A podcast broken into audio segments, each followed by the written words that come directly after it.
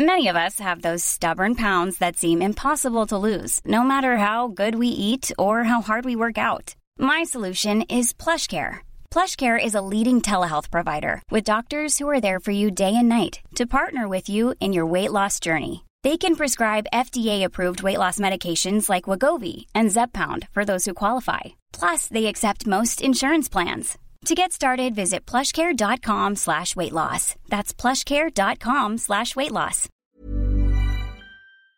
Last week, Vice News conducted an exclusive interview with Vice President Kamala Harris. The conversation was scheduled at a critical time for the Democratic Party because we're only weeks away from the midterm elections. But then, the day before the interview, a group of migrants suddenly appeared at the vice president's doorstep. This was the latest in a series of efforts by Republican governors to target the Biden administration's immigration policy.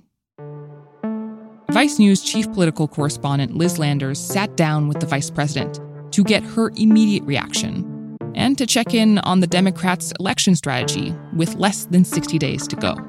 Senior producer Julia Nutter talked to Liz about that interview. So I'm going to let Julia take it from here day that changed America. We're outside the Supreme Court after the landmark decision that overturned Roe v. Wade and ended a woman's constitutional right to an abortion. Migrants dropped off in Martha's Vineyard and outside the vice president's D.C. residence. The move, courtesy of the governors of Florida and Texas a political message to blue states. Since the Supreme Court overturned Roe v. Wade, abortion has emerged as a key issue in the upcoming midterms. The future balance of power in Congress will be decided just 60 days from today. I'm Julia Nutter, a senior producer for Vice News Reports. And I'm Liz Landers, chief political correspondent for Vice News.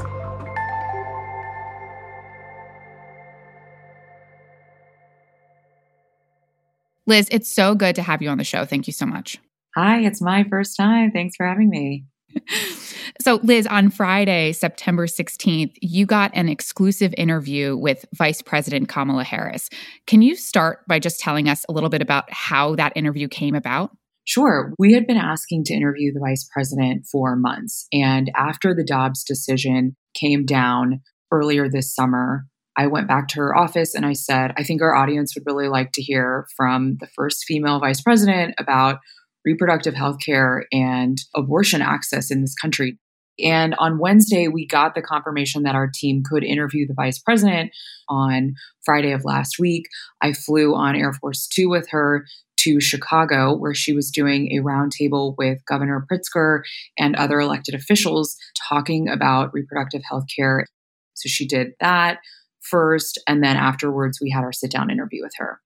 Wow, quick turnaround. And I know the subject of that roundtable, women's access to reproductive health care, that's really where you started the conversation since it was fresh on her mind.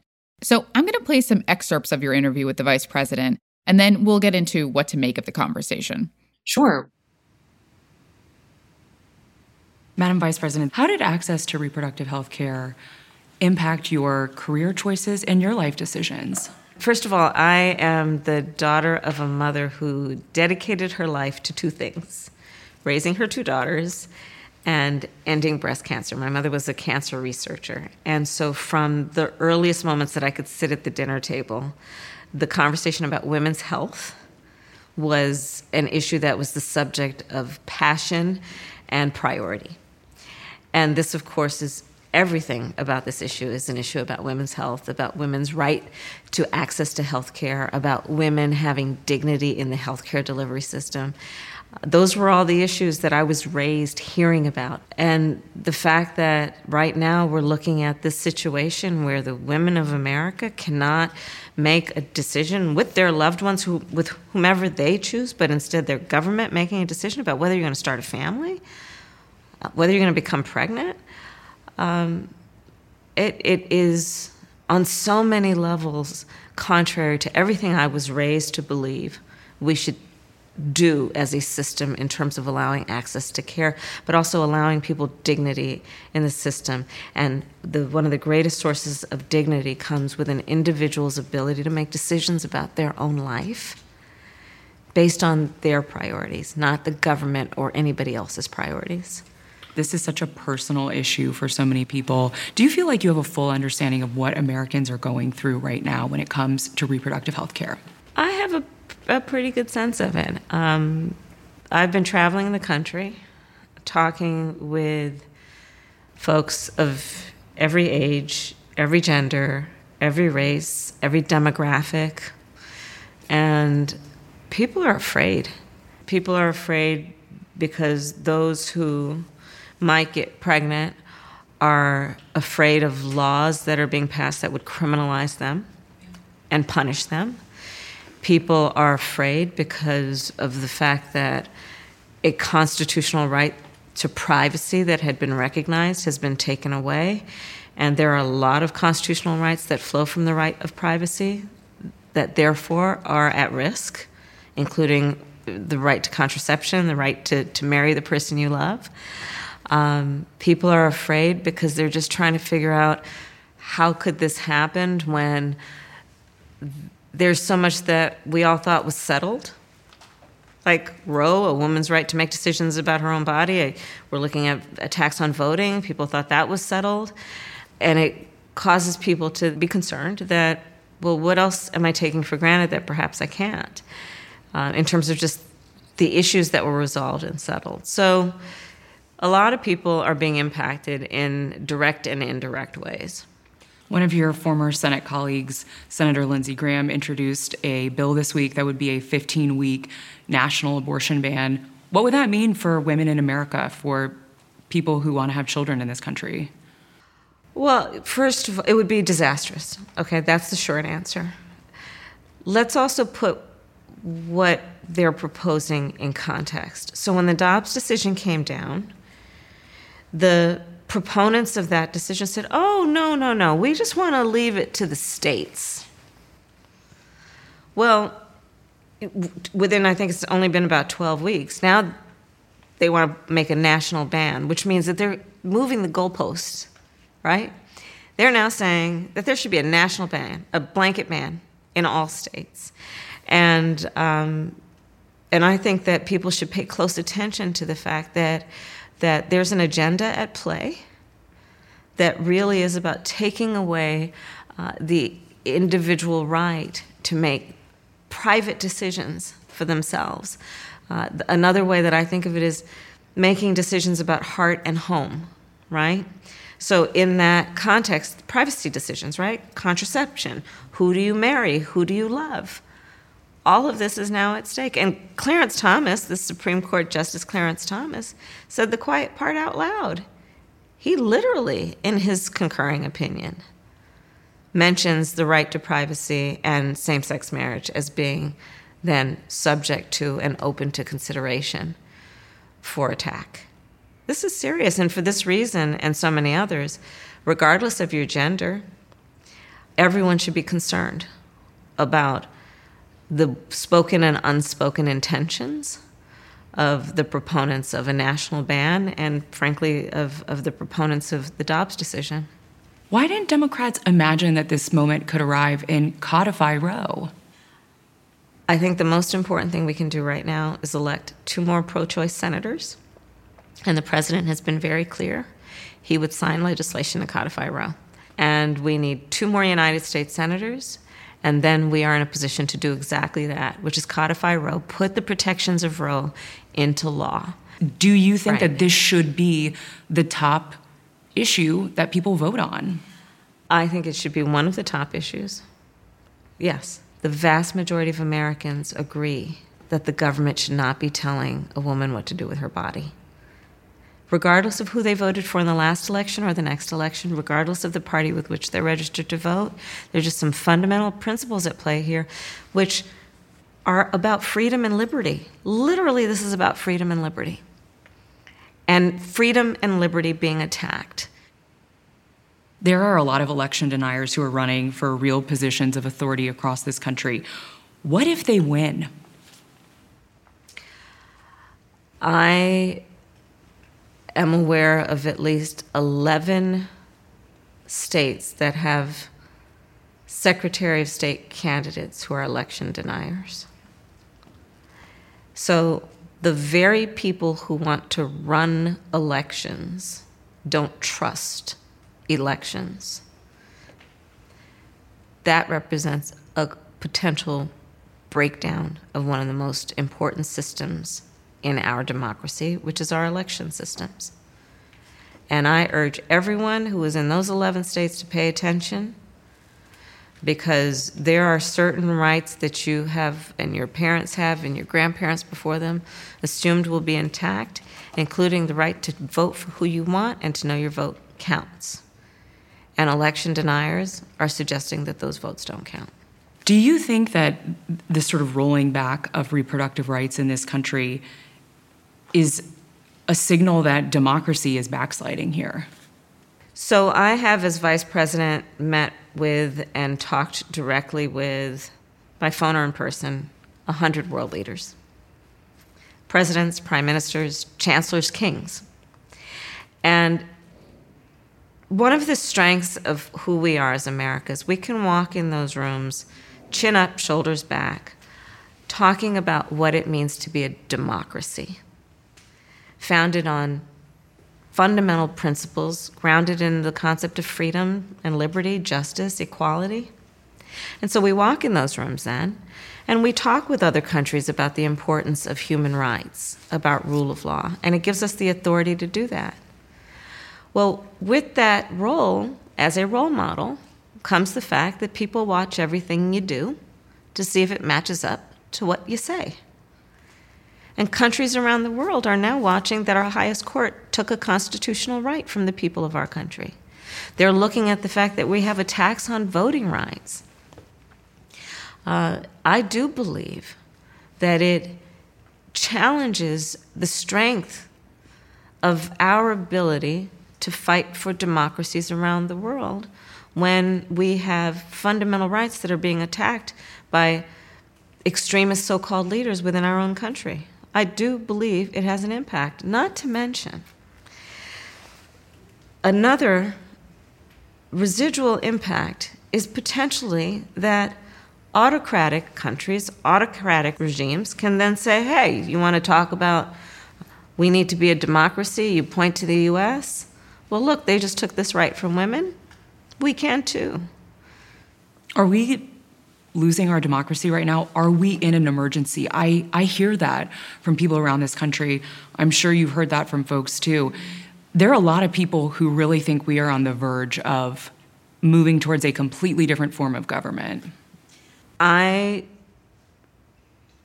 want to urge us all to, to, to realize that there's kind of a duality in terms of a democracy and what a democracy is, meaning that there is great strength in a democracy because it's about protecting individual rights, protecting freedom, f- fighting for equality and justice. That's the strength of democracy. The other side of it is democracy is very fragile. It's going to only be as strong as our willingness to defend it and fight for it. And so I say, we all have not just a, a, responsibility, we have a duty to fight for it. In Washington, D.C. this morning, two buses of migrants arrived outside the Naval Observatory near the home of Vice President Kamala Harris. All part of a push by Republican governors to send migrants to Democrat run states and cities, something they say they'll keep doing until the Biden administration stops migrants from crossing the southern border. Yesterday, there was a bus of migrants that was dropped off in front of your home. Also, Governor DeSantis flew migrants from Texas to Martha's Vineyard. Can you understand the political point that DeSantis and Abbott are trying to make here? They're playing games. These are political stunts with real human beings who are fleeing harm. Uh, I mean, do you know what's happening in Venezuela right now? There were children, people being put on a bus or a plane um, who don't know where they're going or where they were being sent. Human beings, real people who have fled harm, who came to the United States of America seeking refuge, asylum. I think it is um, the height of irresponsibility, much less just, um, frankly, a dereliction of duty when you are an elected leader to play those kinds of games with human life and human beings. If you want, if you think there is a problem, be part of the solution. What is that solution? Can you understand the frustration, though, that Americans have about the situation at the border? Well, it's not a monolith. There are very there there are a variety of components to this. One is the fact that under the previous administration, they decimated a system that was designed to address immigration. And so we have been spending in the last 18 months we've been in office, spending a, an incredible amount of time and work and resources to reconstruct that system. The first piece of legislation that we offered back in January of last year was for a pathway for citizenship. People are playing political games with that, and it's going nowhere. We're looking at the cause. Why do people leave home? Most people don't want to leave home. Most people do not want to leave their grandmother. They don't want to leave the place where they grew up. They don't want to leave the language they speak. They don't want to leave the place where they go to pray. And when they do, it's usually for one or two reasons because they are fleeing harm or because they simply cannot address their basic needs or the needs of their family to stay. Okay? So, part of what we have to do to address the issue is also deal with that piece of it. I'm in charge, for example, of, of, of coordinating a what we call a root causes strategy. What are the causes of people leaving? So there are many facets to this, but you know, doing it for the sake of a headline, what we're seeing with these governors is is irresponsible and it's it's inhumane. It's inhumane. Okay. I'm getting the wrap. Thank you. Thank you so much. Thank you. Yeah. We covered a lot of ground. We did, yes. Yeah. Coming up, I sit down with Liz Landers to break down her exclusive interview with Vice President Kamala Harris.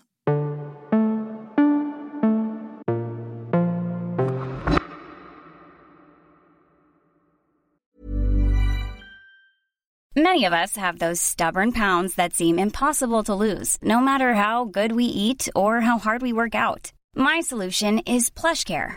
PlushCare is a leading telehealth provider with doctors who are there for you day and night to partner with you in your weight loss journey. They can prescribe FDA-approved weight loss medications like Wegovy and Zepbound for those who qualify. Plus, they accept most insurance plans. To get started, visit plushcare.com slash weight loss. That's plushcare.com slash weight loss. This is the story of the one. As head of maintenance at a concert hall, he knows the show must always go on. That's why he works behind the scenes, ensuring every light is working, the HVAC is humming, and his facility shines. With Grainger's supplies and solutions for every challenge he faces, plus 24 7 customer support, his venue never misses a beat. Call clickgrainger.com or just stop by. Grainger for the ones who get it done.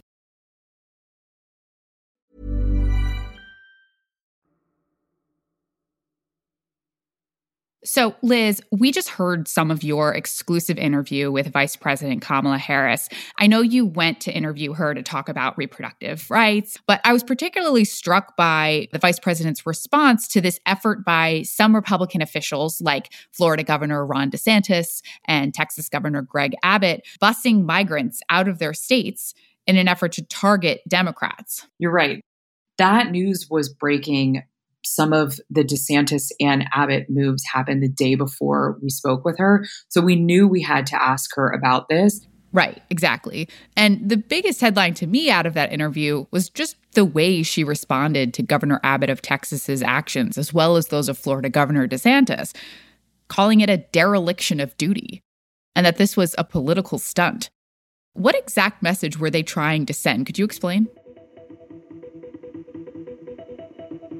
Republican governors have taken this pretty aggressive tactic of sending migrants that have entered their states to more progressive strongholds across the country. But Governor Abbott and DeSantis made it personal to uh, some of the bigger figureheads in the Democratic Party. So DeSantis took people on a plane to Martha's Vineyard, which is where former President Obama vacations. And then Abbott sent a bus of people to the outside of Vice President Harris's home at the Naval Observatory in downtown Washington, D.C. So now this is having to put people like Mayor Muriel Bowser and um, the really small community of Martha's Vineyard in the position of having to house people and and just figure out how to process asylum seekers in a place where they typically do not do that. So, can you just give me some context on where the Democrats are heading into the November election? Yes. So, typically, a president who is in power, his party does not do well in the midterms. Democrats kind of feel like they are coming from behind, that they are the underdogs. Um, but I think one of the issues that has dominated this midterm cycle is this reproductive health care conversation. And I think that we saw something pretty extraordinary and surprising. Even as a political reporter, I was surprised by what happened in Kansas with a referendum that they had to uh, basically codify protecting abortion access into their constitution. And they did that. They kept that in their constitution there in Kansas. That I think has given Democrats, you know, wind beneath their wings Right now, the tiebreaker in the Senate is the vice president, Kamala Harris, because it's a 50 50 split in the Senate and they have only a few seat majority in the House. The Democrats want to get to 52 Senate seats because then they can overcome the two senators who are opposed to changing the filibuster right now that's Senator Manchin and Senator Sinema.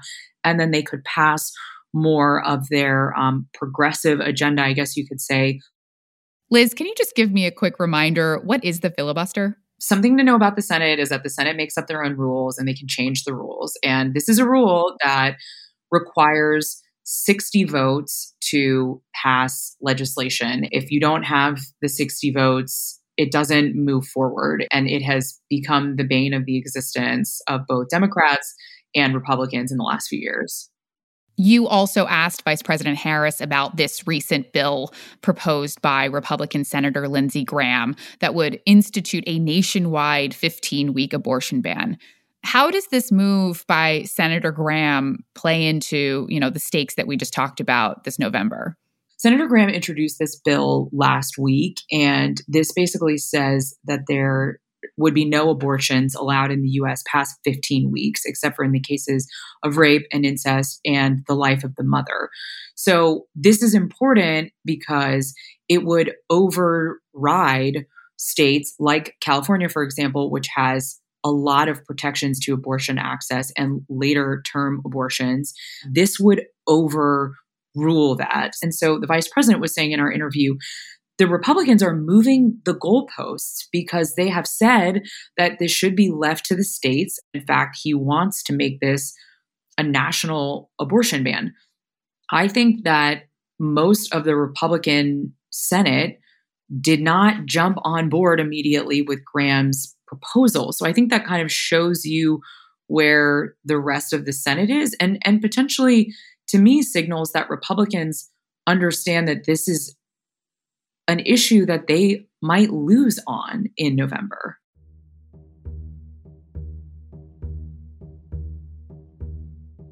So, eh, right. And as Vice President Harris pointed out, there are a number of people running for secretaries of state who are themselves election deniers. Can you just expand on that a little bit more? Yes, we have been to several of these key swing states. I've been on the ground in Arizona and Georgia speaking with people who are Republican nominees in those states for positions like governor, like secretary of state, like attorney general, who do not trust and believe the last election, the 2020 elections. They refuse to believe that Joe Biden won.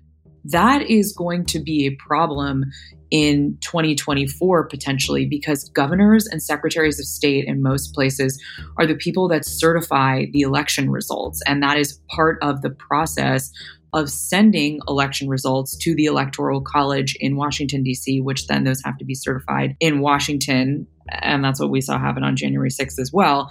But but there could be a real breakdown in this process at the state level which is why we have been covering this. Right. And the idea is that this might not just have ramifications for 2024 if these people win, but even for this upcoming election, right? I mean, we're talking about, you know, conspiracy theories that are making voters feel concerned that their vote won't be counted. Right. Well, we've already seen polls really in the wake of January 6th, I think people started pulling on this that show that voters distrust the election process um, in this country, even though there is no evidence of widespread voter fraud in these key states like Arizona or Georgia, which have really pushed uh, so-called audits, I would say, and and recounts. That voters there still don't trust the election system.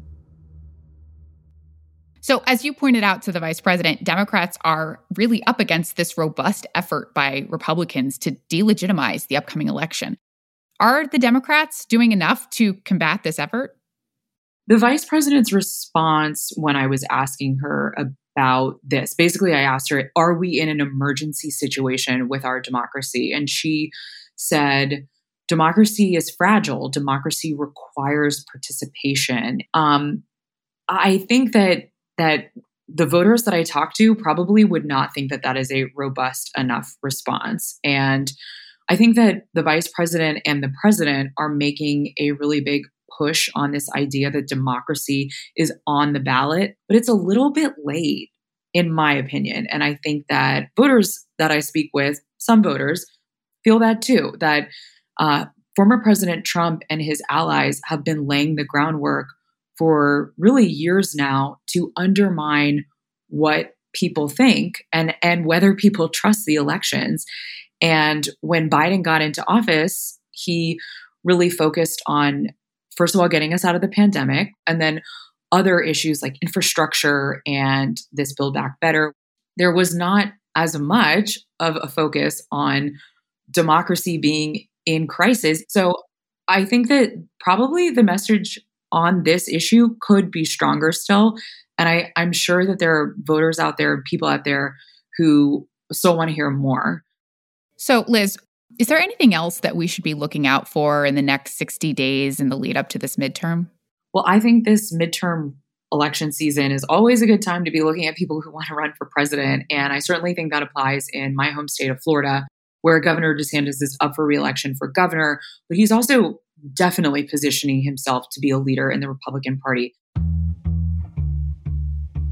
So, right now, we're working on a story for Vice News Tonight that will be looking at an amendment that passed in Florida in 2018 called Amendment 4, and it reenfranchised felons in that state who don't have murder or sexual assaults or, or sexual offenses on their record. And basically, since it passed, Republicans in the state house in Florida have been kind of fighting it. And the reason we're interested in this is because Governor DeSantis has the authority now, and the legislature gave him the authority to form this this election crimes and security unit, which now exists. And they announced just a few weeks ago that they had arrested 20 felons in Florida who had voted illegally in the 2020 election. And these felons all have some kind of sexual assault or murder um, crime on their record. So that makes them ineligible. In other words, this move by DeSantis may have a chilling effect on former felons who do have the right to vote, but maybe don't know or are scared to try because of what have happened to this group of 20 people. Of course. And it's a really confusing process to begin with for these people to be able to figure out whether they can vote or not. There's not like a system where they can log online and easily figure this out. And so, yes, I do think that there are going to be, and we have heard in our reporting that there are people who are now nervous about what their status is and whether they can vote or not. Liz, thank you so much for your time. I'm really looking forward to that report. And congratulations on this interview with the vice president. Thanks so much for having me.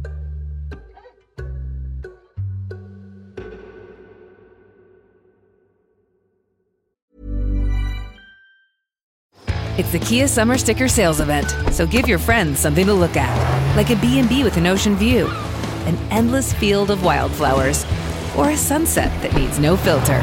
Make this a summer to share and save with a capable Kia SUV or powerful sedan. See your local Kia dealer or visit kia.com to learn more. Kia, movement that inspires. Call 800 334 Kia for details. Always drive safely. Sale applies to purchase of specially tagged 2024 vehicles only. Quantities are limited. Must take delivery by 7824.